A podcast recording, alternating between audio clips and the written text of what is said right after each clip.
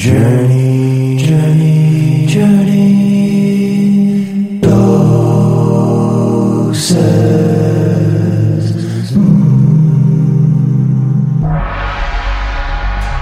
and fully enlightened. They became fully enlightened because they My life is just this journey that has, has been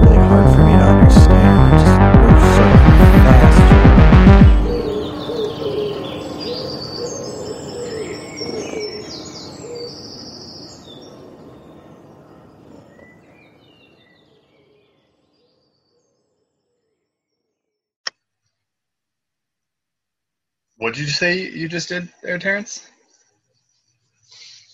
I just completed a coffee enema, Wow. and I've been doing them every day for the past couple of months.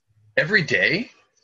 Every day. Wow. Every day. It's So- amazing. I I used this technology some years ago and remembered feeling really amazing from it, and then um, uh, committed recently to to doing it every day and seeing what impact that it has on me. And I'm noticing um, some really great benefits. So, Yeah. of course, you're on like at least 30 days of doing this consistently. Yeah, it's pretty consistent. Every now and again, I miss a day here or there because I'm on a little trip away or something, and I don't have the convenience of my home to uh, be able to create the the right environment for me. I notice that I I really need to be very relaxed for me to get the benefits from it. Um, if there's my system feels to me to be fairly parasympathetically oriented, Mm. and if I have any sense of stress or something impending or a thought of the future or some worry or concern that comes in, my system quickly adjusts and I have to evacuate my bowels. Uh, Oh. so I put on either an Osho audio or an Alan Watts, is what I've been listening to the last couple of days. And there's something about these present conversations that they have about the nature of, of thisness that helps me really drop into letting go of any worry or concern of the future. And that's my ideal space to be able to do a coffee enema in. I'm so happy we started with this. Um, ladies and gentlemen, welcome to Journey Doses with Ash and Ty. We have Terence Carfrae on the show today. Ashley is laying on the couch next to me, dehydrated and not feeling well. She'll probably chime in and make annoying, irritating comments here and there. But for now, it's just Terence and I. And as you just heard, Terence is sharing about his enema experience and the consistency at which he's been using the tool uh, which is really interesting to me. I've not known many people that do it really consistently. I've done it only once myself. Didn't really experience much benefit from it. Um, so it's interesting for me to hear how you know it's benefiting you. What ways is it benefiting? Do you do you suppose or do you recognize right now? Well, for stars, it lets me talk about my poop, which seems to be a, a penchant that I have. you know, get all my shit out in the open. Um, Mm. but uh, Up, up. the uh, thanks delayed reaction uh, the um the benefits that i've noticed you know people talk about all these different detox technologies of uh, liver and gallbladder flushes and uh, fasting and um, some other aggressive techniques I've, I've kind of practiced with just about everyone that i've come across and coffee enemas seem to be um, a much more gentle way uh, to facilitate detoxification of the body. And my understanding of it is, although it doesn't really um, pull too much out of the body system as a whole from what's in the liver and what's processing at the time, it seems to help facilitate the uh, removal of of that which is currently residing in the liver that's toxic for the body. And so, what I notice for myself is I feel really good after it and I feel clean. I feel, um, you know, generally it, it coincides with a full bowel evacuation, which helps me feel light. And Mhm. uh, I do it in the mornings, and with my intermittent fasting, I don't have um, I don't have a meal till around midday, Mm. and so my mornings I feel my body just really liberated from any need for accelerated detoxification or processing of food in my belly, and um, yeah, when I go and train in the gym and and do my morning workload uh, with mental activity, I just seem to be much more effective. So there's you- those benefits. Are you working out while fasted after the enema? Yeah, yeah, definitely. I mean, it sounds like a, a pretty amazing trifecta. I'm sure you're doing other things in there as well, as far as hydration goes or something like that. But um, just like a full cellular revamping sounds like to me. To yeah, you know the the gym that I'm going to here in Bali um, is it has a it has a sauna, a steam room, and a cold plunge. Mm. Oh, and wow. so the routine that I have after every workout is to get into the sauna and really sweat as well. And these more passive forms of detoxification of just allowing for the coffee to come in. I suppose it's quite active using a compound into the liver to facilitate uh, the phase two detox is is really wonderful for the liver. And then the sweating helps to liberate the body of a lot of toxins that are kind of circulating, wanting to come out through the sweat. Mm-hmm. Um, you know, after the sauna, I have a quick soap down shower and then jump in the cold plunge as quickly as I can after the sauna to mm-hmm. then, you know, do the wonderful things that uh, cold plungers tend to do. All of uh, so this this system at the moment I've been running for a few months and yeah, I feel I feel really good from it. Yeah. Um, so to rewind a little bit, what is the actual enema kit that you're using? Yeah, it's pretty simple. There are these disposable enema bags that you can get. Uh, I tend to use them and reuse them a little bit.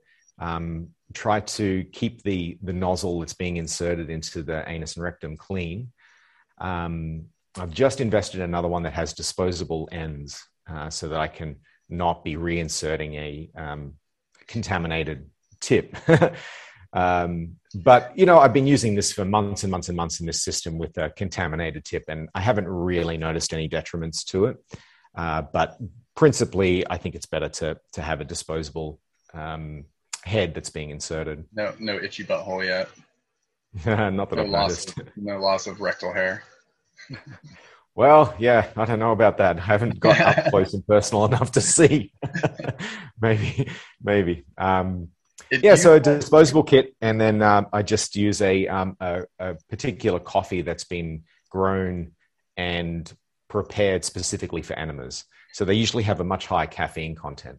Oh, and I'm un- unsure of this actually. Does caffeine stimulate stimulate you stimulate you through the colon like that? Can you actually experience that stimulation there? You know, it's a funny thing. Um, I I am very very sensitive to caffeine. Even a decaffeinated coffee or a tea will have a pretty dramatic influence on my nervous system. Um, saying that phrase earlier that my system is more parasympathetically oriented. If I have any stimulants at all, mm. um, I have a pretty dramatic impact from it. Uh, and so a coffee hit typically from a single shot of coffee and an espresso or a latte or something would generally have me um, over a period of 30 to 60 minutes reaching a peak level of cognitive kind of performance where I'm just like speaking really quickly. Mm-hmm. And then the rate of thinking outpaces my rate of speaking. And then my rate of cognition starts to outpace my rate of comprehension. And I start to get very flustered. Mm. And after reaching that peak, I, I feel very agitated, anxious, and um, within probably hour one to two, I kind of collapse in a needing to rest and have some sort of pseudo sleep where my system kind of reboots. Hmm. And then for the rest of the day, I'm very groggy and I don't feel very good. So that's my typical caffeine um, arc. And um, I don't get that at all with coffee enemas. Oh. I, I don't get it at all. So from what I've read, the, um, the uptake of caffeine um, through the, the, the colon goes directly to the liver and interacts in the liver without actually circulating through the, um, the rest of the system. Mm. Now, I could be wrong on this. I, I looked into this some years ago, and um, but my empirical anecdotal experience is that yeah. it doesn't seem to jack up my system the same way that ingesting a coffee would. Yeah, and the coffee that's used, it's typically a green coffee, right? From what I've seen. You know, there's a company in, I think it's in Canada called S.A. Wilson's that does a white coffee. Oh, white. And that was the one that I was using um, in the States. Here okay. in Bali, I have been ordering, there's a few different brands of enema coffee, and they have the medium roast, the dark roast, and I've been experimenting with different ones. I don't notice a significant difference between them, but that uh, that white coffee was particularly grown brewed for the purposes of enemas. And mm. um, from the reading that I did around it, the levels of caffeine were exceptionally high um, mm. in that, and you wouldn't want to drink it as a as a coffee. Its taste would be horrible. It was yeah. brewed particularly for its caffeine content. Yeah, I'd be interested to to learn about how they they create coffee beans that are different. Like, what are they doing to the coffee bean or the coffee blend that's making it more suitable for an enema versus drinking?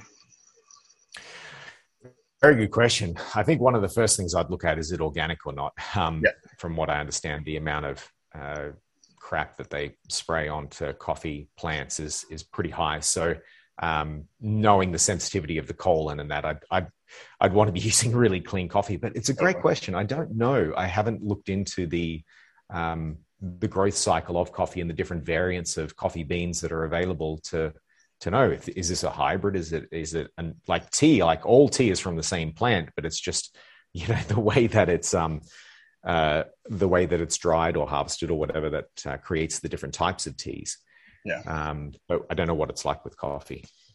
Yeah, personally, I love coffee. I think I, I think you know this about me. Um, and I, the way that you just you talked about your progression, your coffee progression, I've never put it into words like that, but it makes so much sense for me as well. Uh, the point of getting to the the place where um, cognition surpasses like the way that the mouth can actually communicate what's going on there, and then reaching the point of frustration or anxiety. Totally, totally resonate with that. Um, yeah. But enough of my morning routine with coffee. Yours, um, you have so many great things there going on before noon. So many people have so much trouble deciding anything. And obviously, your schedule as a coach, as a teacher, as a guide of sorts um, is a little bit more flexible. Maybe you have more time in the morning than most. But what does the morning routine mean to you? is it super important that you get most or all of those things in? And how much priority do you put in getting those things done for yourself before you start working or something like that? So I'll be really candid here. Um, being in being in Bali and having closed down my business in the states and escaping what I consider to be the madness over there, uh, I came over here and a lot of the a lot of the work that I um, I was doing wound down and um, I had structured my investments to allow me to have, as best I could, the ability to survive off a passive income. And I, I really took some time when I was out here to uh, investigate what my, what my clear heart centered direction was with regards to effort in, in work, uh, in an offering, in service. And um, it's been, it's been seven months now that I've been out here Wow. And in that time, I noticed that there was a growing sense of, of drifting, of lack of purposeless purpose, and a feeling of purposelessness. And um, so I found a way for me to feel more accomplished and grounded in myself was to have routines and to do things that were a benefit to me so in the in the models that I've worked with, uh, Paul Chek speaks of this model: the I, the we, the all, mm-hmm. and the I being primary and needing to take care of self first. So I, I, really attended to that, and so I'd I'd get up in the morning. Currently, my morning routine is I I wake up around six six thirty. Um, I then go for a walk, barefoot walk around the rice fields here. There's a beautiful walk that takes me about thirty to forty minutes to do, and I get to watch the colors changing in the sky and see the other human creatures that are early morning people and wandering around outside. And it's a quieter time of the day and often very reflective. So then I'll use that as a either a meditation walk or a, um, a, a learning walk where I'll listen to an audio book or I'll invite someone along and have a have a meaningful conversation on that walk in the morning.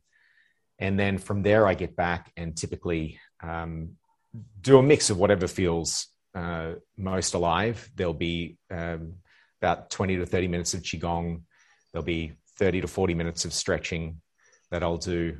Uh, the coffee enema is something I do. And then I do a, a usually a, a, perusal over my uh, connections and uh, groups that I'm connected with about the status of the world, usually is what my interest is of, of seeing the um, the way that certain agendas um, are playing out, and uh, that's something I could probably drop in my routine because it's uh, it doesn't always feel like it serves me the way that I imagine that it serves me.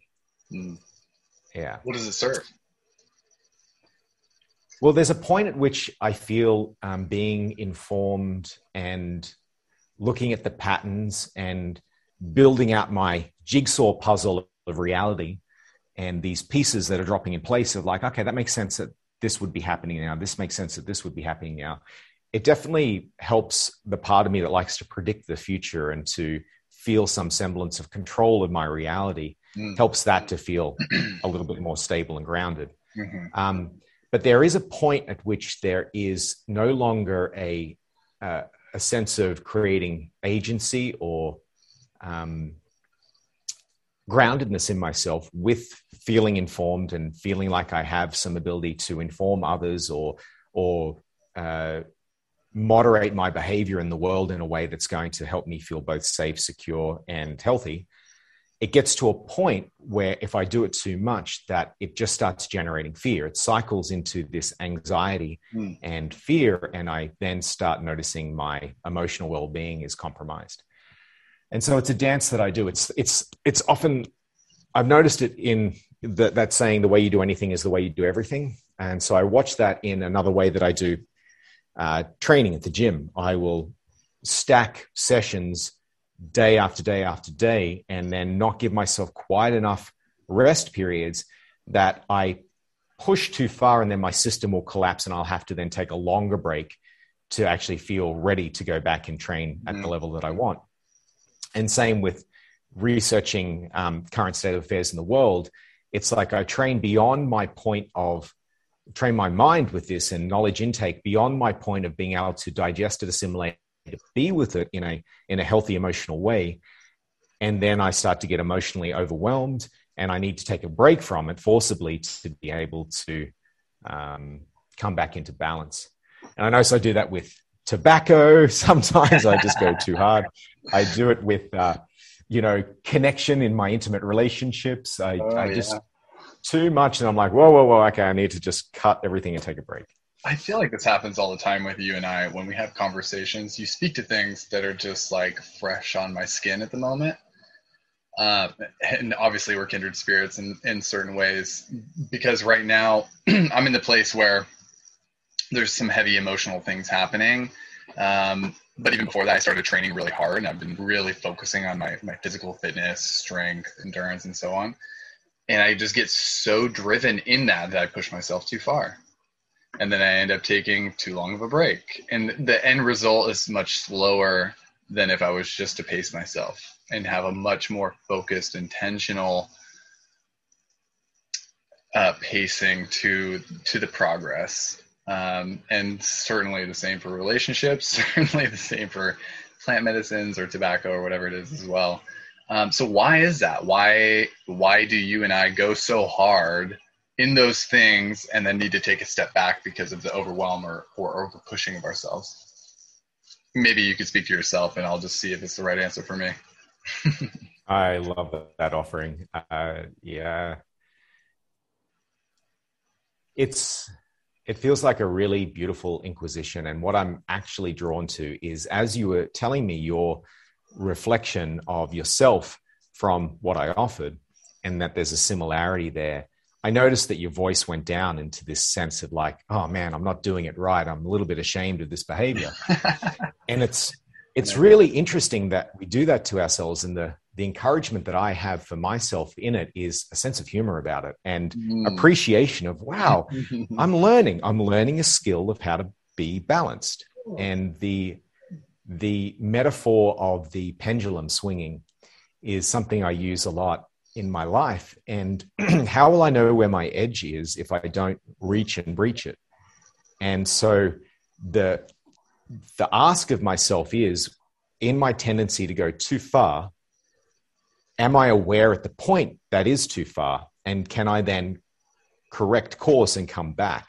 And I do. I do that really well. And then I'll actually go too far the other way where I'll just be a lazy so and so and I won't do anything for a long time. And then I'll go, well, that's too lazy. So it's back this way. And then I find this range that's kind of my sweet spot. And I keep banging up against the boundaries or overreaching those boundaries on each side of that pendulum and um, continually triangulate into, into some point, the all elusive, never reached point of balance.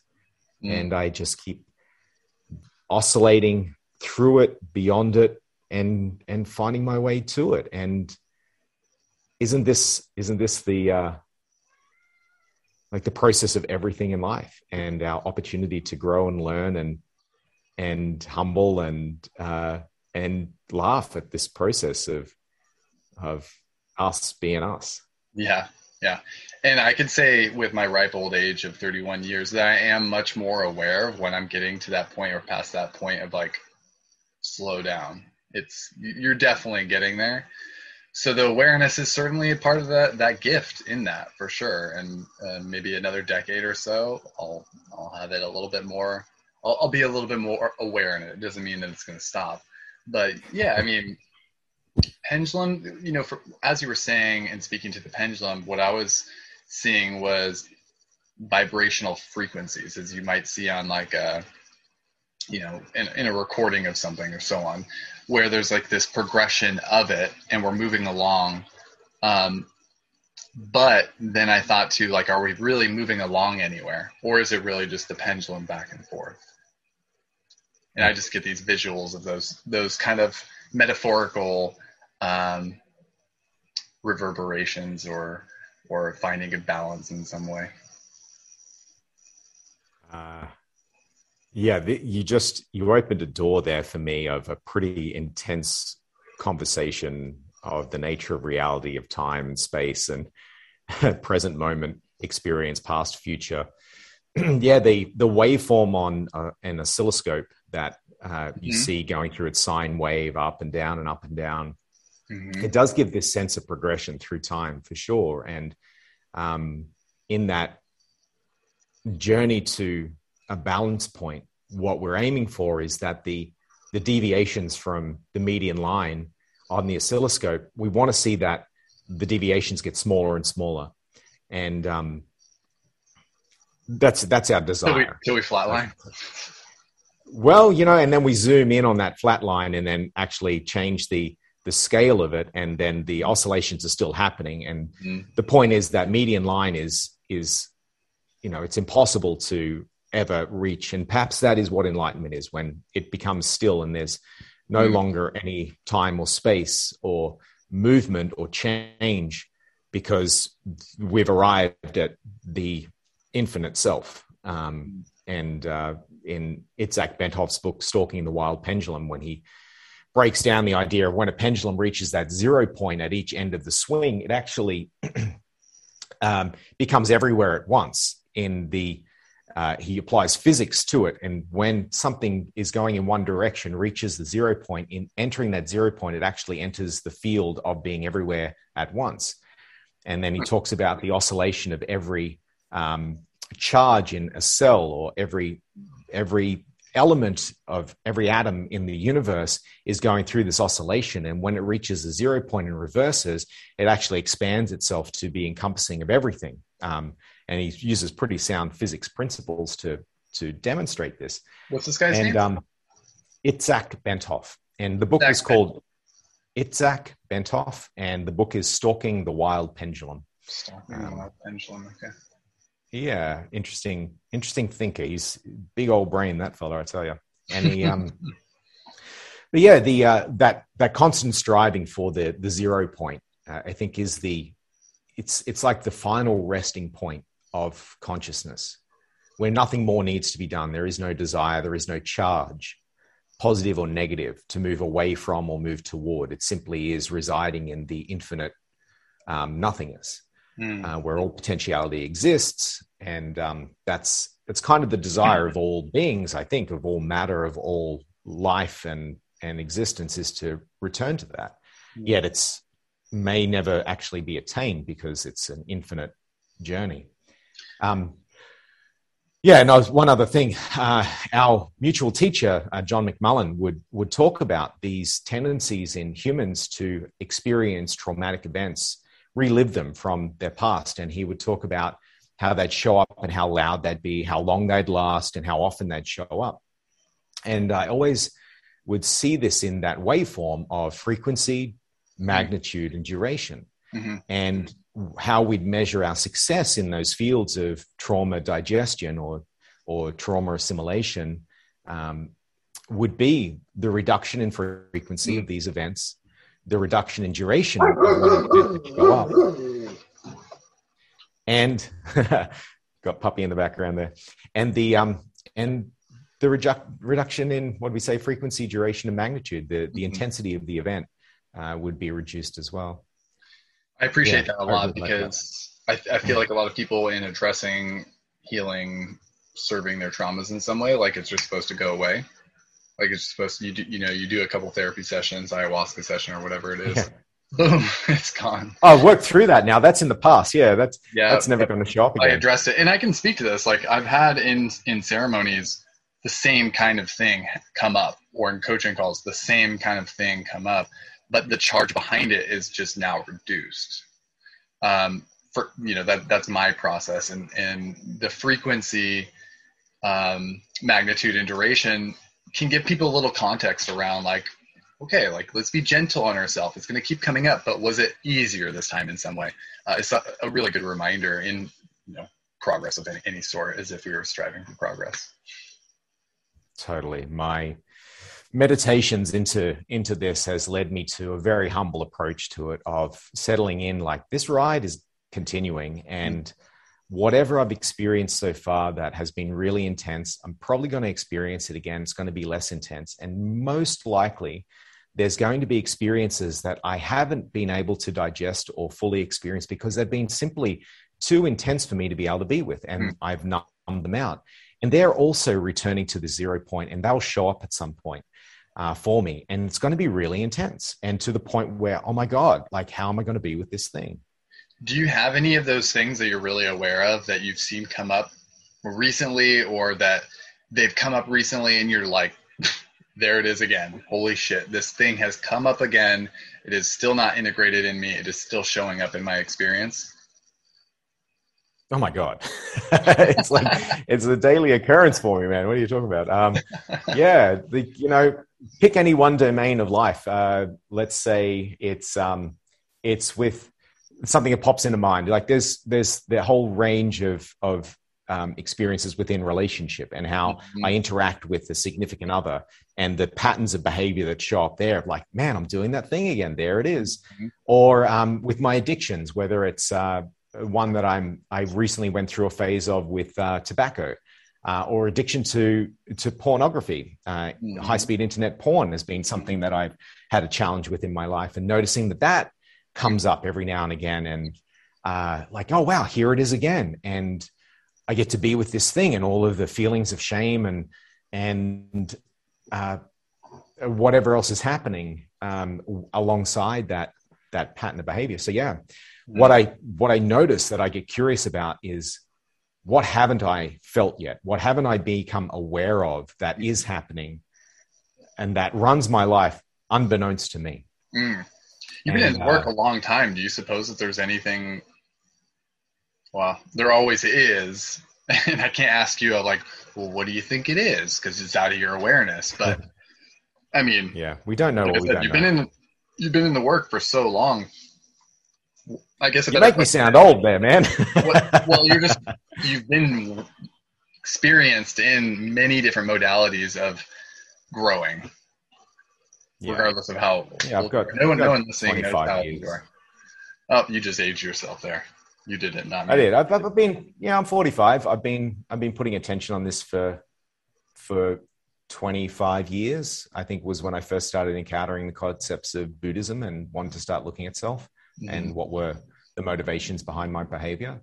Um, and it's it's it's a it's the most engaging journey. Like you know, this is this is what I love doing. This is what I love coaching people on, and um, what I tend to find myself wanting to read up on or listen to conversations around more than anything else. And yeah, we don't. It's a it's a like a constantly unfolding journey. I keep getting this image come up of something I I thought of some years ago of the nature of of the um, of the journey into self, and I I see this massive block of ice with these events that happened in the past, like that are embedded within it, and you know, over time, this block of ice can either stay the way that it is, like frozen with all these events, these traumas, these hidden things that we've numbed out. And I think ice is a great metaphor for the numbness that we feel like we can't mm-hmm. feel anything. Mm-hmm. Um, and then when we start putting attention on it, it's like our light shines on this block of ice and it mm. progressively starts to melt. And those things closer to the surface of this block of ice start to reveal themselves and we get to start working on it and feeling it and going, oh, what is this thing? And we see the tip of the iceberg, uh, another metaphor embedded in a metaphor like that one.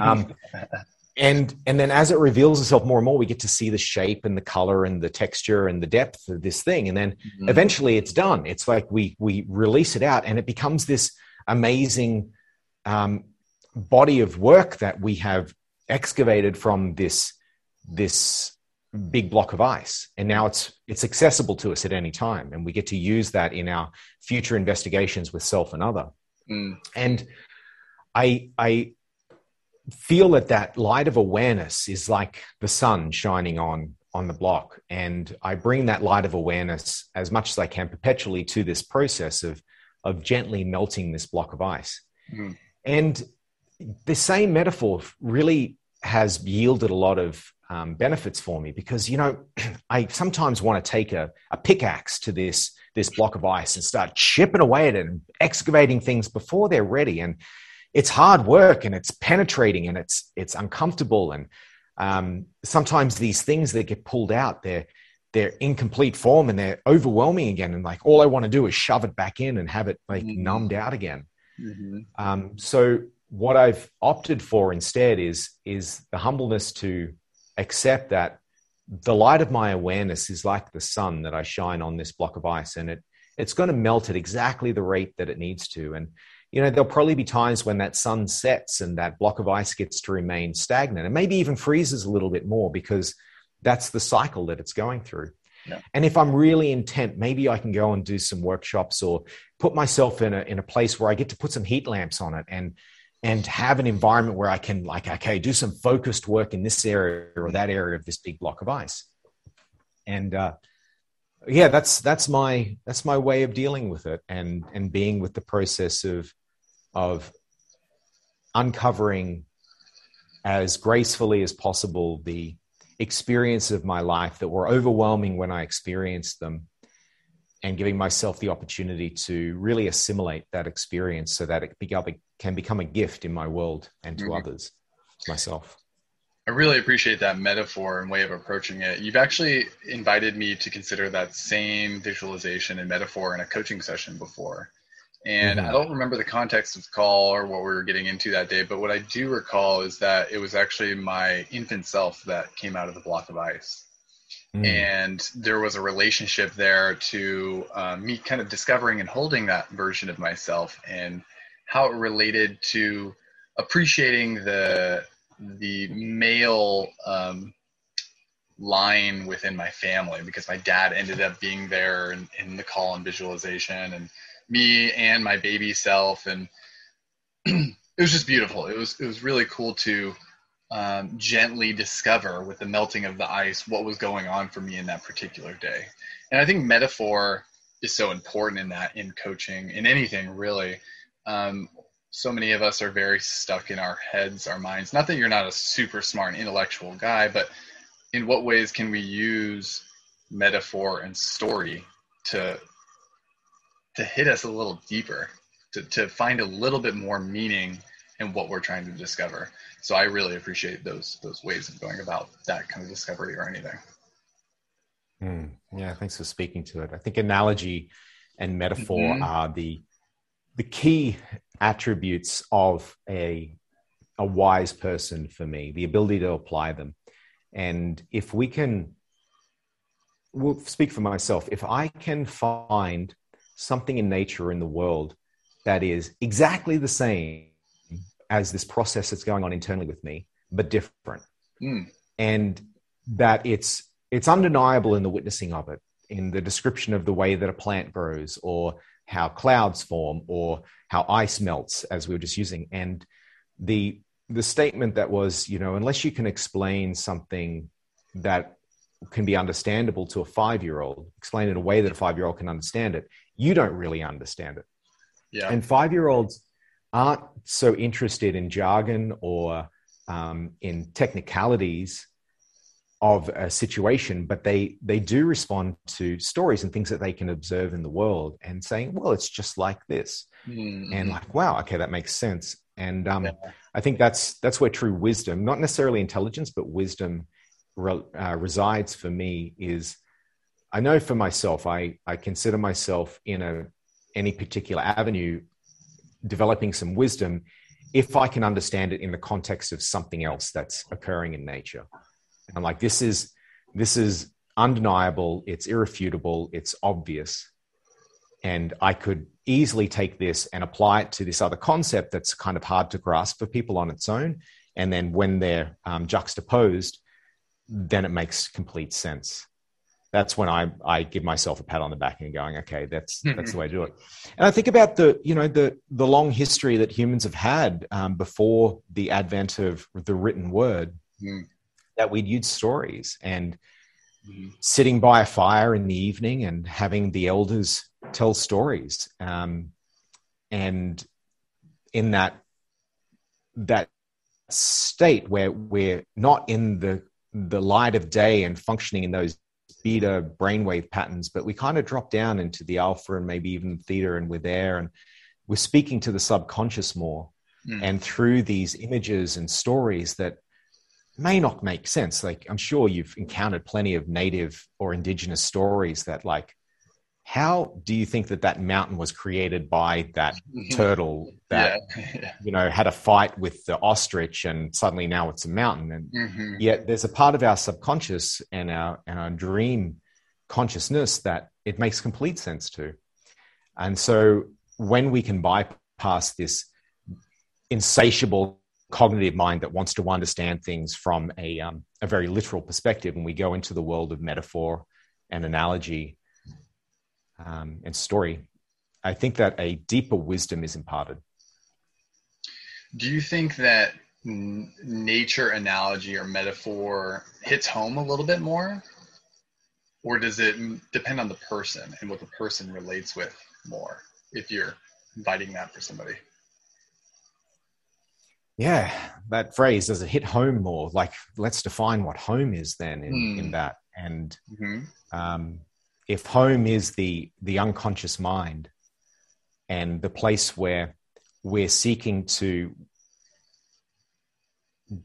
create a, a greater sense of calm peace um, relaxation and if if the metaphor and analogy hits that home place the place that's operating without our conscious thought that's that's always there that's the dominant um, uh, operating system of our of our consciousness then i think that does hit home more. I think that's exactly what it does. That's the that's the purpose of metaphor and analogy is to bypass those surface levels of of cognition and get to the deeper levels that are beneath our conscious radar. Yeah, I think I agree with that. Um, and as far as unconscious goes, I'd like to, to hear a little bit more on what you believe the unconscious, un, unconscious mind within us actually is. Because the way I, I look at unconscious, the unconsciousness now is, is that it's collective. It's the collective un- unconscious. Do you think there's a separate there versus the collective unconscious in our unconsciousness? Or are those the same? It feels like you just asked me to to take a dive into the ocean of the infinite and define it you can't do that? yeah yeah I well it's what every mystic in in history has attempted to do uh, Yeah. and Yeah. they've they've exhausted themselves realizing the futility of it but also encountered their insatiable obsessive um, desire to continue trying. Mhm. Um, yeah, I I'm not going to make an attempt to define it, uh, but I will speak to that uh, the nature of that of that concept of the unconscious. And you know, you spoke to there's elements of it being um, collective. Uh, there's elements of it being in the dream. There's elements of it being really close to the surface that we have access to from time to time. Um, and it's it's a great mystery. Like, what is that? Where do our thoughts arise from? Where do our inspired moments or intuition arise from? Is this is this generated from within us, or is it are we sort of like these antennas that are picking up signals from something else? And is that something else somewhere else, or is it somewhere inside of us? Mhm. Is there a, is there a multiverse within us, or is it just this multiverse outside of us? And all these questions, I would have to answer probably yes. All of them. Yeah, I agree. Yeah, just yes. Like fuck, I don't know. yes, yes, why not? yeah. Tell me if, why if not you can first. imagine it. yeah. Great, great question. Yeah. Yeah. Can I interject? Sure, dear. Interject. Tell me about this crystal on your neck. This crystal on your neck that nobody can see, but we can. Yeah, but we can. We can see he's wearing this big, Well, let me- beautiful, probably clear quartz, is my guess. Uh huh. And uh, what's the significance of this big, big, beautiful, clear quartz necklace on your neck? Ooh, it's pretty. You know, I love that you asked this question. I just had a meditation on it yesterday and was asking myself, what is the meaning of this crystal? Why do I choose to wear it? Hmm. Why am I choosing to identify with this thing that's external to me um, as having meaning for me? Like, Because you're not you know, whole. does it? Perhaps, yeah. And uh, and there's there's a part of me that does believe that. Nice. Um, the story of it is that I found it in some little random store in Costa Rica, and uh, it wasn't for sale. And then I was so persistent when I wasn't intending on getting anything, and then I just was very persistent with the with the store owner that I wanted it, and uh, he seemingly reluctantly sold it to me. I've since had salespeople go, "No, he was just a really good salesperson," and maybe that's the case. uh, you thought but it's- you were the the smarter one. but it's been a it's been an ally and a friend for me, and um, I, I've I've noticed that I I think about it a lot, and I I want to have it close to me a lot.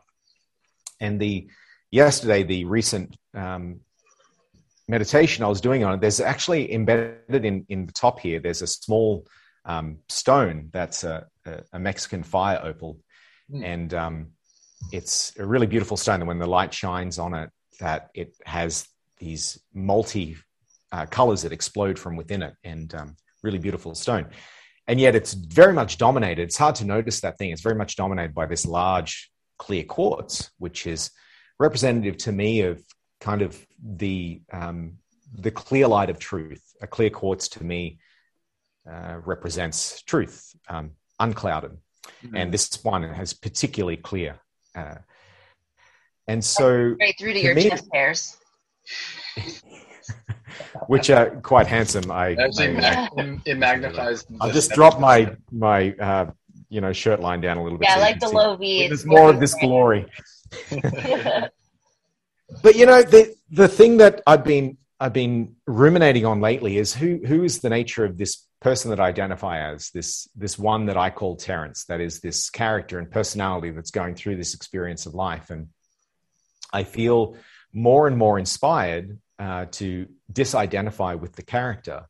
And the I that's saying this is the curiosity of who is that I that's saying like there's a character called Terence. Is that Terence? Well, it's disidentifying itself as Terence, but it's still identifying as an I.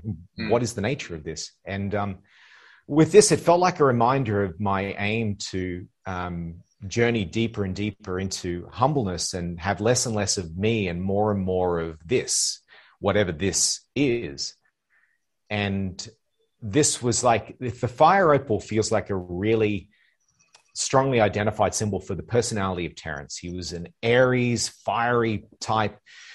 Well, He was, I guess he still is. Um, and, you know, fire dragon in the Chinese horoscope. And there's a lot of aspects to my personality that kind of mirror this en- energy of a fire opal to me. Hmm. And yet it's very small in context of this overall crystal. And what I'd love to have is this um, this personality of of Terence and the attributes that astrologically have been imbued within that character to be able to come through as the lead aspect of this life. Yet its its ground that it's operating from is this massive clear quartz crystal that is the connection to truth and the infinite. Mm-hmm. And if I could orient myself so that the character represents this much of what is being presented and the connection to the infinite represents this much of how big the crystal is, I had a moment of saying, I feel, I feel very accomplished with that. Mm-hmm. There'd be a sense of, of pride in the journey of the character, limiting its sense of agency to just that amount mm. and recognizing a deeper truth that it is completely at the will of something much greater. Yeah, the, the metaphor that I'm considering is that the iceberg that's being shown outside of the water is kind of that fire opal. It's what's seen, it's what's known, and below the surface of the ocean, the biggest, most girthy part of of what that iceberg is is your truth, is your values. That's what's holding you there in the water, in the ocean. And what's the ocean? It's you know, mm. source, God, whatever it is. Um, and that's just my own my own spin on it. But I, I, I like that a lot. Um, and I totally forgot you were Aries, as am I. It's probably why we're, we're such good friends, and the only reason. It's probably the only reason, yeah. Similar um, birthday. Any any more thoughts on that huge big thing? I mean, we could talk about the. Uh, we have talked about these things for hours, and, and we can continue on for hours as well. Uh, you know, it's what there's a Hafez poem that goes something like The subject tonight is love. And I can think of no better topic to spend the rest of our lives talking about. Mm. And to me, love, a synonym for God, synonym for existence, can synonym for this, I find is the most alluring topic for me to talk about yeah. and to listen to. And so, yeah, literally hours, the rest of my life, if you wanted to dwell in this space, I'd probably join you. Do you, um, oh shit, question, question was there, just right on the, the skin of my teeth. Um, the skin on your teeth. Yeah, you never heard of that? Right on the skin of my teeth? Think. Whatever. Heard right on the tip of my tongue, but that's another good one. Right on the skin of my teeth. You've What's used right on the on the surface yeah, of my skin. Helping, well, not helping at all with helping me just, recover the statement. Just pick um, something um, else. In regards to love, though, um, the, the, the initial question I was going to ask you is, I just kind of fucked up the order of what, what I want to get to here, but the current state of the world. I know you have so many opinions, uh, feelings about it. Um, and I want you to connect if you if you can, if you feel called to, the state of the world now and love. What a great question. I feel stumped initially on that one. Uh, let, me, let me stick with that for a moment. I think the, and I can feel this as well, the thing that is keeping me sane in my observation of events unfolding in this reality is a ground of truth that lies underneath it all that tells me that all is perfect and whether I can understand it or not, whether I can fully grasp it or not, this is meant to be happening. And simply the, the sheer fact that it is happening means it's meant to be. Now, if we were to question the validity or the um, the right to exist of the world as it is, we'd have to also question the omnipotence of God. And if God is not all powerful, all knowing, all loving, um, he must have somehow fucked up here. It, she, whatever you wanted to label God, but this this organizing energy this creative force that has has brought into existence everything that we see, hear, feel, taste, touch, think into it, it would have had to have fucked up somehow. And things that are happening are not meant to happen.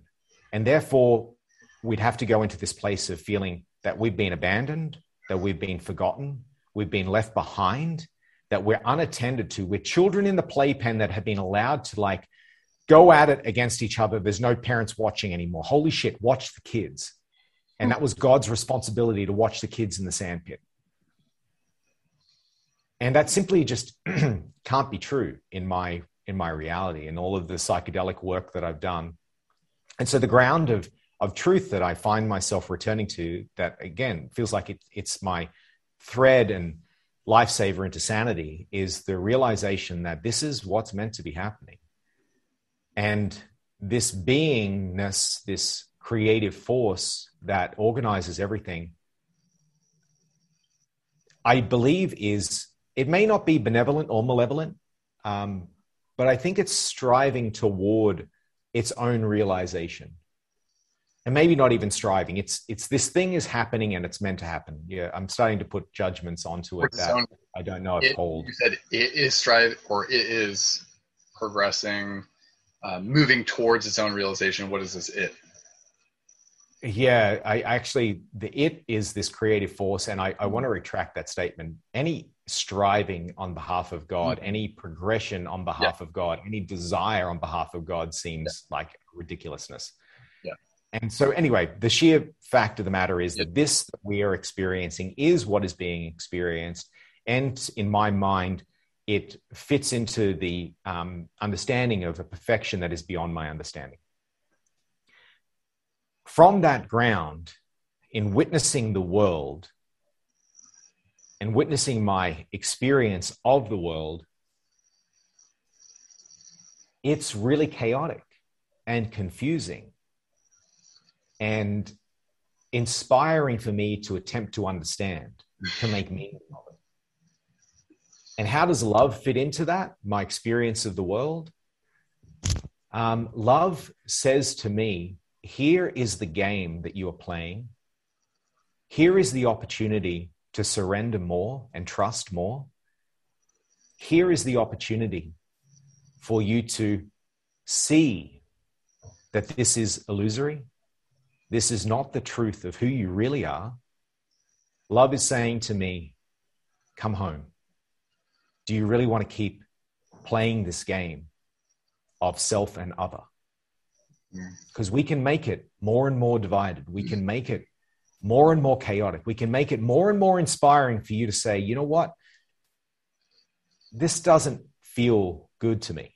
Maybe that's the truth. I don't know. I've been having this memory of this movie Jacob's Ladder come back to me. I don't know if you've seen it. It's a Tim Robbins movie from way back um, where he's in this experimental group in um, yeah spoiler alert for people that may want to watch it um, we were just experimental um, uh, group in the in the army in vietnam and he's uh, given this drug along with his whole unit and um, they all go crazy and and turn into wild animals, and it was supposed to be able to, so they can be unleashed on the enemy, but they just attacked each other and just killed each other. and then he's he's in the process of dying, and uh, then dissociates from the experience, and then goes into uh, an illusory world, a fantasy world where he's he's living a life. He's back from the war, and he's just living his life, and it goes on for many months and maybe years with him living his life. But progressively, in this life that he's living, in this in this little window where he's dying in, in real life, in the real reality, on the stretcher, he's um he's living this whole other life that goes on for months and months and months. And in that, progressively, it gets more and more uncomfortable. And he starts seeing demons in it, and he he sees these angelic beings that are like with him through his process of acceptance of his death. Hmm. And then when he finally comes to this realization that, like, oh my God, it's okay for me to die. He goes back into his reality on the stretcher and dying and, and processing the trauma of this experience that he's just had. Mm. And sometimes I wonder if this reality is not like that, that I am just going through this experience that's very harrowing and confusing for me to come into the relationship that this character is just a character and it's going to die. I can't believe I haven't seen this movie. Um, so much there that this is a common thing. Like you, you say something that is so touching to me or important to me that I just laugh. It's like my my body is so um, struck slash overwhelmed by what you've just said. I just laugh. Like that, that's the way that I'm processing or not processing it. Yeah. But so, what is the way? What is the way to find this love to people? And by love, we're not talking like I'm on Tinder and I find the girl that I'm most attracted to, and we're super spicy and passionate for a few months. Oh my God, I'm in love. Not that love. Love, love. God love, ultimate love. How do we find this? there's no, so there's no right answer. Here's where I'm going to educate myself again into a truth that feels really obvious to me. Me asking, How do I find love? It's like me reading a book and the character in it is asking the question, How do I find love? And I'm really engaged in that character's journey on how they can find love and wondering. The book's been written, they're going to go through their journey and they're going to maybe find love, maybe not find love, but I'm, I'm invested in this character as if it's unfolding in real time. But the really interesting thing about this metaphor or this analogy is that I wrote that book. There's a part of me that wrote the book of Terence. And so that, that question of how do I find love is irrelevant because you asked, what is the way? And the way is exactly what's happening. There is no way to deviate from the way. Mm. Whatever way you take is the way you are meant to take. Mm-hmm. And there's no fooling of, of your experience because you're a character that has been written into a story that is perfect mm-hmm. and that is part of a, a grand whole that is all existence. And there's not a, a butterfly's wings flap, there's not a drip of rain, there's not a, a, a misspoken word in all of existence that is out of place. And so when we ask the question, what is the way? The asking of the question is part of the way. The not knowing the answer to the question is also part of the way. And then the movement into whatever choice that's made, which is the only choice that could have been made because that is the way as well. And so there becomes an irrelevancy to the question, and there becomes a curiosity in this character named Terence of what's it like to surrender to the realization that there's no way for me to deviate from the way. There's no possible way for me to make a mistake.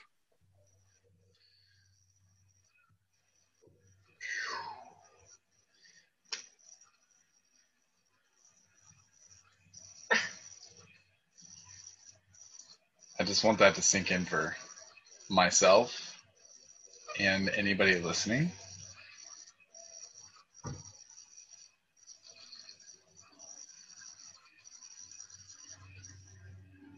And then, again, more questions after in regards to this are just kind of tedious, but I'll, I'll speak to it anyways. Um, as you were sharing before in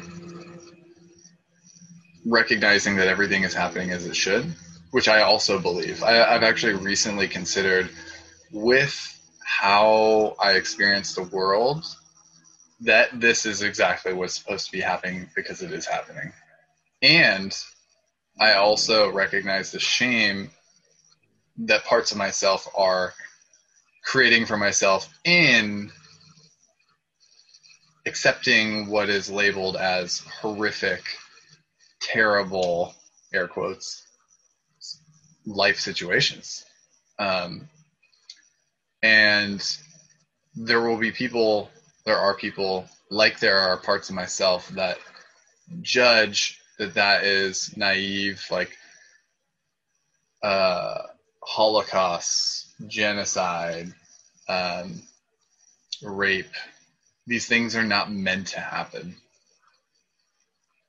And I understand that that could be a reaction and a feeling for for people because we have an attachment to our stories about things not supposed to be happening in the world. But a lesson I'll teach myself and, and maybe will inspire others as well is that if it is happening and you believe God to be everything, this non dual perspective on spirituality and God, it has to. It has to be a part of the purpose. It has to be. And the meaning that we assign to it is our meaning. That that's what we whatever this experience of Tyler is placing on that that thing, that judgment, that story. And you're allowed to have that. You're allowed to have that perspective, judgment, story. Um, yeah, I mean, if, if you can be open to a perspective of the surrender and acceptance to all of it, it just sounds like such an easier life experience. And there's a part of me that doesn't want to do that because I want to be an active par- participant in the, the betterment of this self and the world. And this is what we've already talked about in the bettering of the progression of. Uh, just hearing myself say it too there's a part of me that doesn't want to say it and accept it. Um, which is why you and i both continue to go to retreats and continue to meditate and continue to do the things that we do. Um, so i wonder if a practice could be to let go of all of these things that we're driven, air quotes, to do to better ourselves and then see what's left. Yeah, I love the identification that you've got of the firm resolve that your character still has agency. I, I, I, don't like the doing. I, don't like the doing, so I'm going to let go of the doing. Are you? have at it, man. Keep living in that illusion. Like you are so powerful. Like your character is is all of the things. Um, there was a model I, I worked with a little while ago that it's coming to me now, so I'm gonna I'm gonna offer it up of of that concept of God and the various levels of understanding of it. And the the first level seems to be um, firmly rooted in that sense of I. And there is a God. There is a God. And there's this finger that's pointing out around that somewhere, I don't know where it is, but there's a God. There's someone, there's something, you know, it's a being. It's, it's in the clouds or it's uh, on another planet or, you know, it's, it's this, it's this huge dude with a gray beard that's looking at us. There's a God. Maybe there's many gods. There's gods out there, you know. Um, that's kind of the first level and, and steeped in confusion of how the fuck this can all be. Like someone must have done because shit, it wasn't me. Yeah. I didn't do this. So someone must have. And who was it? Well, it's God. God yeah. did it. Then when logic is applied to that idea that there's some external being that's all powerful or somewhat powerful or whatever that created all of this and it's it's kind of ridiculous. You know when it's really looked at it the ridiculousness of it is is revealed and then atheism arises out of that of the dismissal of the idea that there's a god. And so atheists in my opinion are, are deeper into a consciousness field than um, uh, religious zealots. And then that space of the logic applied inevitably, inevitably will come to this point of like this is fucking crazy. Like how is this all organized? This is beyond random chance. This is organized. This is this is happening and it's orchestrated and the connections and synchronicities and coincidences and and perfection and how did this happen? Like leads us to this oh my god this this is all coming and somehow this is it's arising from me. I'm part of it all. I'm i'm a wave on this ocean of this thing. I'm i'm also connected to it. I'm part of it. I'm god. And not that me as Terence is God entirety. And there's a trap that I kind of fell into there of solipsism, the thinking that I am the only viable form of consciousness in the universe, and everything that I see and experience is a manifestation of my own consciousness. And I'm the again, it's it's a, a logical conclusion to say, well, how can I prove that anything other than what is existing in my experience is real? Like how can I how can I prove that Tyler is real and independent and a consciousness that I just haven't manufactured as part of an illusion. And there's no way to prove that, I don't think. Mm. And so solipsism is this orientation of there is only one God and it's me and this is here. And the, the old joke is what happens when two solipsists meet in a room? And you don't exist. No, you don't exist. Um, and uh, and then the the next level beyond that that that God, I am God. I am part of God. I God is this thing that I'm part of. When we really track that even further, then there's this this infinite pool of of wonderment that seems to happen in me when I step out of like the oh yeah I'm God, and I step into simply God is this better word for it than God. This is. And end of story. This is. I asked myself, what's the truest statement that I could make mm-hmm. about reality? And I, I think I've told you this, and that is this seems to be happening. And it's based in that Socratic inquisition of mm-hmm. how much do I actually know? And I don't know if I know anything. Socrates would say, The only thing that I know is that I know nothing. and so that this is happening seemed like an arrogant perspective for me. This is happening, is it?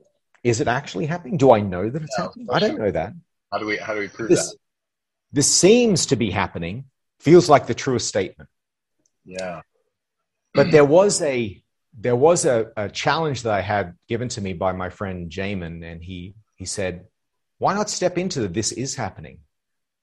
Why isn't that true? Why isn't that equally as true as this seems to be happening? Because to all of my sense perception, it is happening. And if I don't know that, if I can't rest in the knowing of that, then it's just chaotic and there is like it's it's very much no order. Yeah.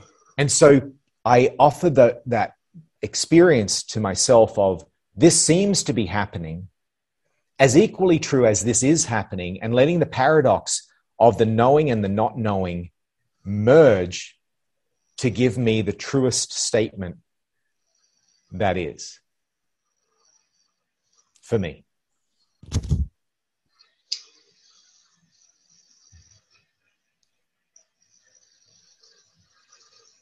Mm-hmm. Precisely. There's just nothing I will say that will round that out any better. So this is happening. This seems to be happening as a paradoxical combination into what you experience as the, the truth of your experience.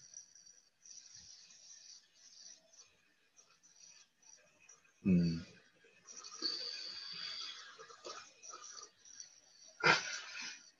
I, I like write questions down and I consider questions and then you just drop bombs on me and the question's gone. Like it just just nuked it away. I have a general thing if you want to switch gears. Or if you don't, then you know, I'm just hanging out. yeah, feel free.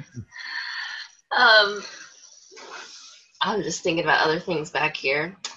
I thought uh I thought it would be well, okay, as reference for those listening, although we're kind of far in now, but you and I have both individually coached with Terence. Um, he's provided his guidance and uh, wisdom in conversation.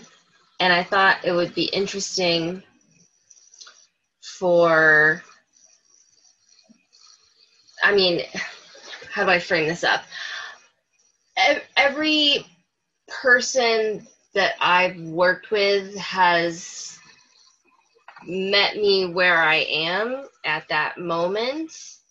And you get something a little different from everyone. And basically, just for the people listening who don't really have an idea of what of what uh, a more holistic approach to coaching um, or healing can look like i was curious for you to share like if someone comes to you and says hey man you know i got some shit and i just need some help and i'm just working on some stuff. You know what are a couple first key questions that you might pose to that person to, to get them thinking? Like what, what where do you start?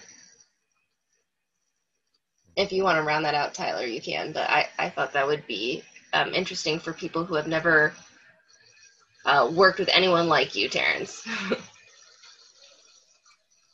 Yeah uh, it's a really interesting question um, the the first thing I, I Can you speak a little louder? Sure. Yeah, I saw this finger pointing up to the sky. I'm like, what are we? Are we connecting with God? Is your head hooked up and you're talking actually away from the mic? Got it. Okay. Um, thanks.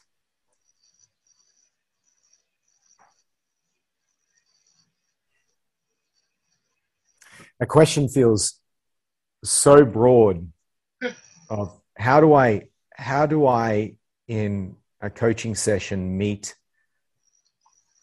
another expression of the divine when they're telling me that somehow they're broken and they're lost. Mm. And I I guess I want to just find the curiosity to figure out or to be with them as they ask themselves the question why do I think that I'm broken and lost?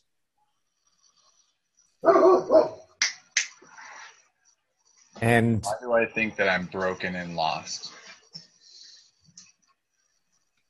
Yeah, people people that have an idea that they need to improve, mm-hmm. that something's wrong, and that may be really true for them.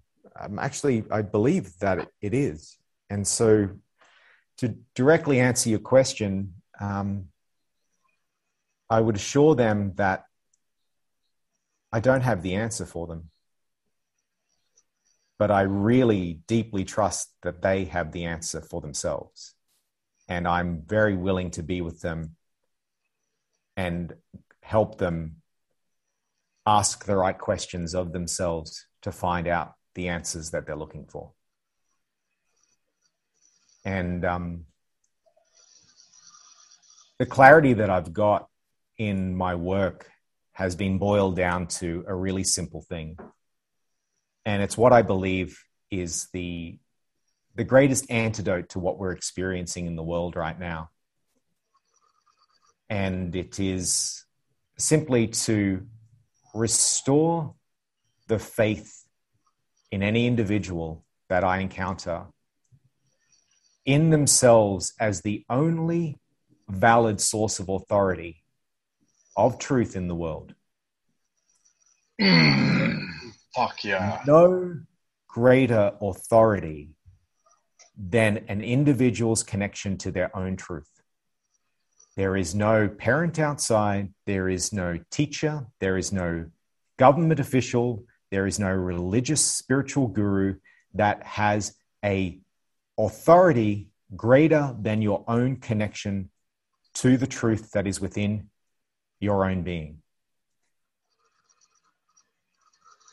So I my strong desire is to reestablish the sovereign connection to truth that each person has, and to call people out that are looking for some daddy or some mummy outside to take care of them, and for them to go through the rite of passage that's difficult to do. It takes a lot of courage for someone to claim that they are the creator of their experience and that there is no one, there's no one that knows what is true for you more than you know what is true for you. And if my experience is if people in the world drop this idea that someone else knows better what is best for them, and then said, you know what? I know what's best for me. I'm connected to it. I feel it. There's a knowing inside of me. And even if seven and a half billion people got up in my face and said, you know what? You're wrong, Terence. What you think and what you feel is wrong. That I could humbly say to them, thank you for sharing your opinion. Thank you for sharing your experience of what's true for you. And I, I humbly disagree. What I feel to be true feels true for me. And I'm open to what you have to offer. And if what you offer is more true than what I feel is true, then I'm willing to take that on and, and to, to be with that. I'm not going to close myself off from the experience of existence and say that, no, I'm not going to hear anyone else. But you know what? I'm going to be the final authority always on what is true. And I'm getting tingles all over my body now because I fucking desire this. I want to meet people who I cannot manipulate or control or sway in any way. I don't want to have a client sitting in front of me that's like, tell me, Terence, what's true? And me to sit there masturbating, going, Oh, let me tell you about how great my ego is in comparison with yours. Fuck that shit. I yeah. want you to challenge me. I want you to tell me what you think is true and for me to be able to sit with and go, Damn, that's rocking my world, man. Holy crap, I'm going to have to reevaluate all these things that I've built up all these stories on and then find something that's even more true. And I crave those conversations it's really amazing. I've noticed this in, in your guidance of me in coaching. When you pose the question and I find that for myself, it's fucking exciting.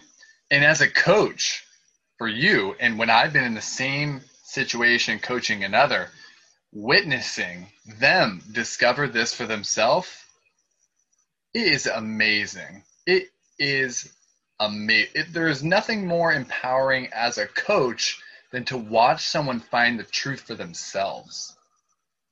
It's amazing.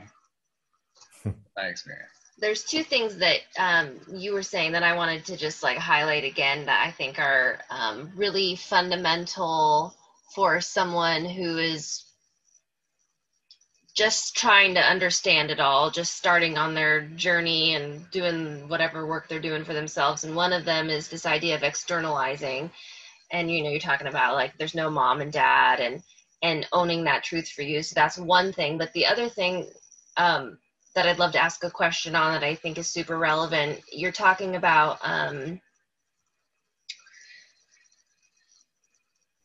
when someone else has a different truth than you. And the way that you speak about it is very eloquent very compassionate very humble. You are in a seemingly from my perspective, in a place where if someone else comes to you with a, an opposing truth, you can humbly listen to it and, you know, kind of leave it there. But I think in our world today, everyone um, wants to fight for their truth to be right and they want everyone to be on the same page as them and they want everyone to agree and they it's always about who's who's more right and and um, I guess to funnel that into like a question or something for you to respond to what's a what's a gracious way that we as humans can meet someone with an opposing truth? How can we graciously come into that and encounter be compassionate for them own our own space, and go go about our day rather than duking it out. When I offer my perspective on this, I I love imagining how obvious it's going to be to you and how much you've you've known this to be true for so long. Um, Don't take it personal. It's not about you. The greedy ego is going to make what they say is true mean something about us. And for us to be able to, to say, wow, thank you for taking the time and the energy to share your experience of yourself with me. And that's really interesting to me. Thank you. And caveat, I fail at this all the time. Someone starts telling me about how good this vaccine is for me, and I'm like, that's not a vaccine. That's an experimental injection that I don't even know what's in it. And there's no safety trials on it. And there's da da da. da. Like, I'm going to like say my truth is greater than yours. Like, what the fuck are you thinking that this injection is a good idea in any way, shape, or form? Mm-hmm. And like, I fail. And yet, what if there is a reality? And after i calm myself down from my triggered response because my ground of truth in that regard isn't solid enough for me to be able to have someone challenge me on it and for me to be able to like well i'm not affected because i'm grounded in my own truth. And so there's my work. That's my opportunity to say wow like i'm actually still getting challenged and impacted by by these these reflections of other people can I breathe through that? Can I digest this thing that's coming out of this block of ice and like, oh my God, there's another opportunity to be with that thing. Um, but yeah, to, to remember that it doesn't mean anything about me. This is especially great advice for me right now because uh, two days ago I got a phone call from a long-standing client uh, whom I train several times a week and consists of a, a large part of my income sharing that they would no longer like to work with me because I'm not vaccinated. Caveat this person is, uh, well, I don't want to say too much because it's your situation, but. Yeah, you don't need to. I mean, th- the reason is their reason, and I understand, but my point is, is that this is not about me. And as firmly as I believe in what I believe in, on my side of things, it's okay. And yes, I was triggered. There's parts of me that are still upset. And I'm going to stick to my truth and do my best to not take it personally. How does it sound to you? Well, yeah, I mean, like I feel like you can stick to your truth. I think that you know your what your truth is, but it's the taking it personal part that is very interesting to me in this conversation. Like we don't even consciously realize that we're doing that. You know again when when the ego steps into the forefront and takes the wheel like we're not aware that that's even happening. So we want to get defensive because we think that what they're saying is a direct attack on us but it's really all about them but we just like we're not aware. And um I just find it so interesting. Like, you know, what can, what could, if, if, if I speak my truth and someone gets triggered, they seem to be taking it personal. What might I be able to say to offer to that person? Like, it might just be again a simple thing like, hey, like this is my truth. It has nothing to do with you. Don't take it personal. For me, it there's nothing that needs to be said or done with that other person. Um, if there's a trigger there, I, I, I have um, a ground of of wanting to be um, open and curious and compassionate and kind. Um, and if what I'm inspired to say to someone seems to elicit a reaction in them, if I get reactive to their reaction, great. I get an opportunity to do that work. If I don't get reactive and they're really reactive and now challenging and threatening or um, vilifying me or arguing or whatever it is, then like it's another great opportunity. Like, can I can I be with this now in in a way that's non-reactive? And before you said, you know, that you weren't aware. You're not aware often that you're taking it personally. You're not aware that this thing is is impacting you that you're triggered. And that lag time between the event happening and you coming into awareness is a great litmus test for us to all like look at and say, how long did that take me to come into the awareness that, oh, that was never about me? and then to go about digesting. And sometimes that can take days, weeks, months, years. I, in an experience with um, a really close uh, family member of mine, there's still something that's going on that's about 25 years in the in the processing for him that he took something personally that well, it wasn't personal. And there's still resounding energy from that 25 years later. And uh, you know at what point can we come into claiming the responsibility of our experience of our reaction and then going about recognizing a deeper truth? And whether that time is sooner or later it doesn't matter. Like the awareness will come this lifetime, next lifetime at some point because it's a charge that exists in us that's wanting to be discharged, that's wanting to be integrated.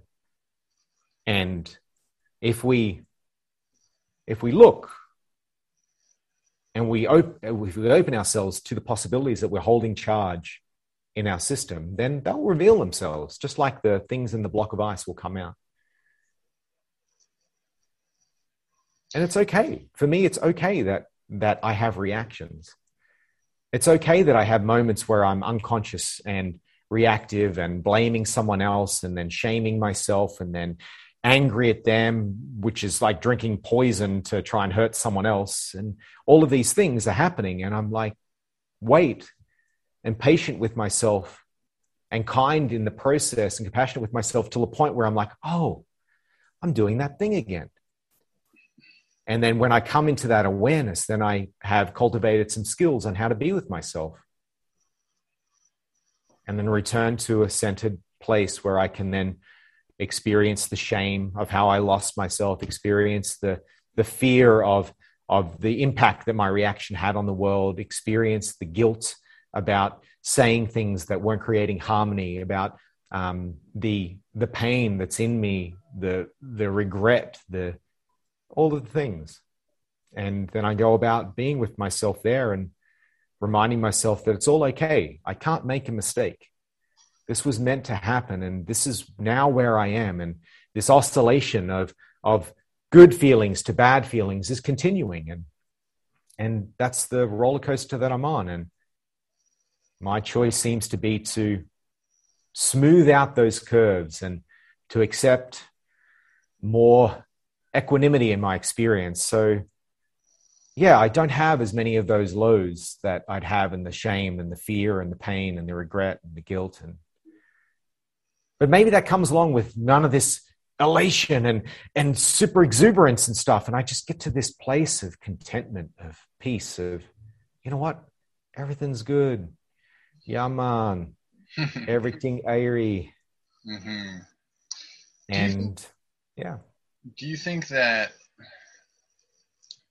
well i'm just going to say for myself to to really notice what you're talking about takes like a an honest reflection on the actual events of a of a circumstance or a day or so.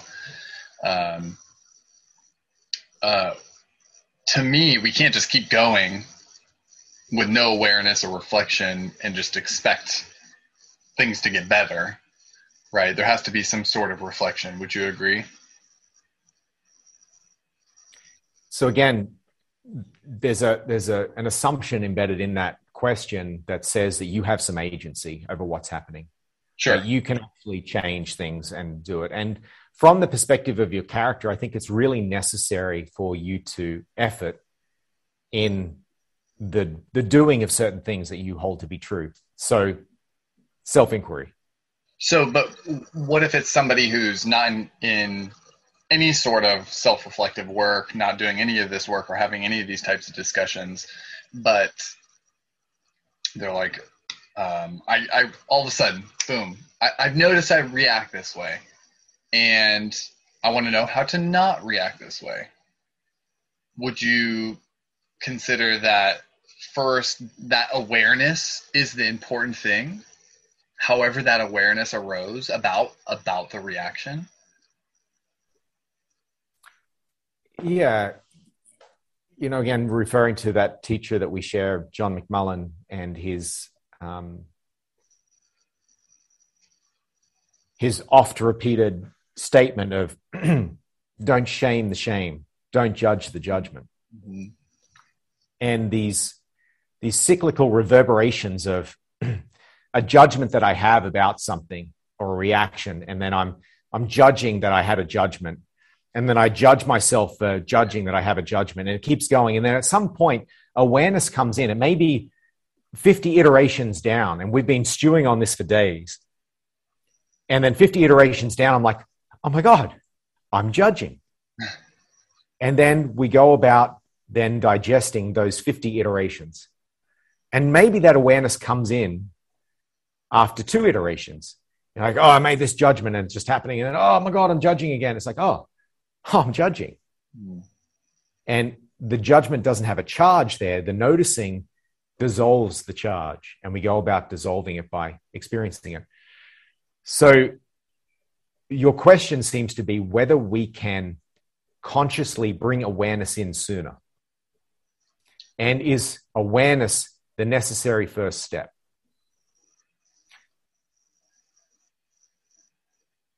I guess so. and, and, maybe this awareness is not even well, not maybe. This awareness just arises, right? When you first have the awareness of something like that, it's not like you're choosing to first have that awareness, right? That awareness all of a sudden just arose because there's come usually to the point of suffering where, oh, fuck, this is a thing. I don't want this to be a thing. Why is this a thing? Where did this awareness of this thing all of a sudden come from? Well, I think before awareness is um, intention to reflect. Like you can't really be aware unless you. No, that's what I was saying though. Okay. Yeah. Uh, the awareness just arises. Um, I guess um, I do guess that uh, a desire would precede awareness. Where that desire comes from, I, I don't know. Again, I think these things are that's necessarily happen. true, though. I don't think a desire has to be there. Well, a desire to to be free of the suffering that is created from the reactions. If someone is doesn't have a preference of their judgments and shame not being there or their reactivity not being there, if that's fine for them, then there wouldn't they if they become aware of it or not, there, there'd be no direction or intention to have anything be different. And so I imagine that having a desire for something to be different, and then when awareness comes into something that exists that you prefer to be different, then you make a choice at that point to make it different. I still think that awareness can arise without that desire. Because I mean, let's say there's you know there's just enough suffering um, I mean, well, this is a good question now. Let me think about it. I'm trying to just I'm just trying to think about past experiences when I first began considering uh, something different other than the, the, suffering I had been experiencing. Um, you know what what game we're playing here at the moment? Um, it it all dissolves and falls down like a house of cards when we realize that it's all underpinned by the idea that at some point you showed up for yourself and that you were a good boy and you did what you were supposed to do and you started moving in the right direction. And what if that's just not true? What if it happened exactly when it was meant to happen because that was the storyline of your life? Mm-hmm. And so whether awareness preceded desire, desire preceded awareness, it's it's what if underpinning all that is simply the fact that whatever happened just happened. Yeah. And we can put whatever meaning on top of that that we like. But the deeper truth is that it just happened. I had an idea for this invention, for this thing that goes in a pool. Where did that idea come from? It just yeah. happened. I, I actually did I, did I manufacture it? If I'm just walking down the street and I'm like, oh my God, I just had an idea. Did I manufacture that idea or did it just happen? I don't have the answer to that question, but I'm leaning towards the idea that these things are just happening. Yeah, and I'm with you on that one. I, have considered this recently as well. Like, and I think I've posed this to a couple different people. Like, where do you think your thoughts come from? Is what I what I tend to ask people. It's hilarious. it's hilarious to to find out what uh what somebody's response and, and my own discovery through their responses as well. Um, yeah, who knows? Not I, said the Terence. They, they seem to be happening, and they are happening. Um, so one question: any any other really pressing, fiery things burning within you in regards to what we've covered so far? You know, um, I think there's not. No, it's the things that felt really alive for me before this call. Um, interestingly, were all addressed. I don't know if I manufactured that or whether that was through your questions. Of course, you did. Yeah, I'm wryly smiling right now. play by play. um, so yeah, nothing, nothing burning in me. It's, I'm feeling the the contentment of a part of me that that had a desire to share some of these thoughts on a greater forum Mm. than just just with people that I'm encountering day to day. Uh, and there's a nice sense of contentment that I'm experiencing now around that. Yeah, I'm with you, man. And I actually was going to ask you this earlier. I forgot to. But I'll say that it's really hard for me to go about a day, many days, sequence of days in a row where the depth of conversation doesn't reach these places for me because I enjoy these so much. Uh, and I, I you and I, man, we we and you know you, I'm sure on your own as well. We we go there, um, and it's just exciting to explore those questions and bounce back and forth with you. Um, and once you get a taste of it, it's hard to not receive or play in that depth. And we just did it. Yeah, we did. we just did it, bro. Um, so the last question that I like to ask our guests, Ashley and I, is what is the most influential journey you've ever been on? Been up for interpretation. yeah, I, I feel clearly what you're alluding to, and it's also what pops into my mind immediately. Like, there's been many. The the birth into this reality and the coming into consciousness in form, uh, which I had a memory of, uh, Mm. was pretty darn profound. The And- memory was profound. Yeah, the memory of that experience of oh my god, I'm in a body again, in a womb, and When here was I am. When did you have the memory? Thank you. I was going to be very facetious in my response right then. um, uh, that was wow, probably a good ten years ago now. wow. Yeah, during a during a medicine journey with ayahuasca, Mm. um, and there was a recollection of the the life I lived just before this one, uh, kind of in its entirety. The feeling all the key points of it, uh, and then that personality, that character, was still intact in the in the coming into consciousness in the gestation, and then that was kind of like the the end of that story of like oh, and then that personality departed, and Oh. then a new character was formed with the same underlying soul energy still present, carrying the information from that last life that was still pertinent to Mhm. um, the journey of the soul, uh, of this soul, my soul, if there's such a thing. Um, that was that was one thing. The the the next was the second DMT journey that I did um, with a mentor and and uh, shaman like character, and he. Uh,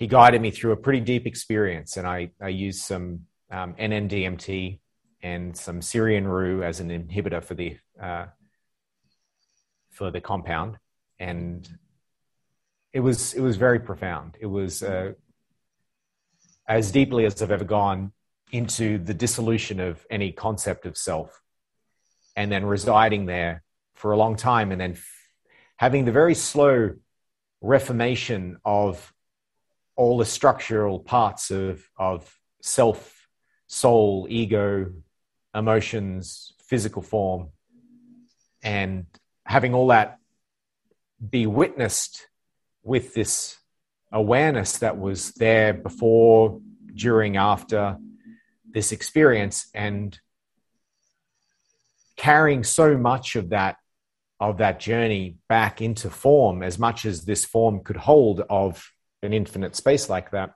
Mm. And there's definitely a before that experience for me and an after that experience for me. Mm. And there's a there's a poem actually.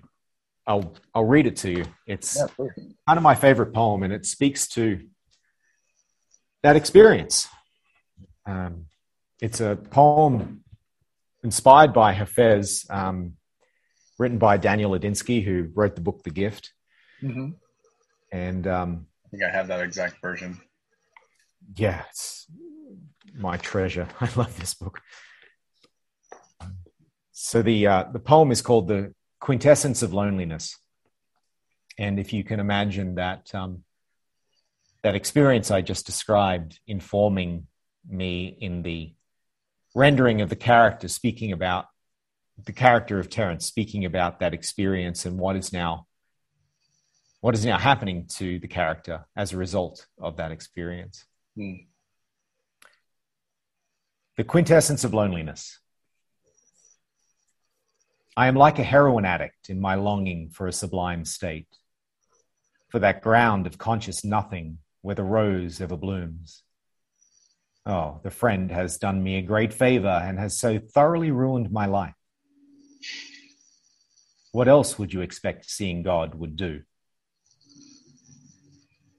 Out of the ashes of this broken frame, there is a noble rising sun pining for death because, since we first met, beloved, I've become a foreigner to every world except that one in which there is only you or me. Now that the heart has held that which can never be touched, my subsistence is a blessed desolation, and from that I cry for more loneliness. I am lonely. I am so lonely, dear beloved, for the quintessence of loneliness. For what is more alone than God? Hafez. What is more pure and alone, magnificently sovereign than God?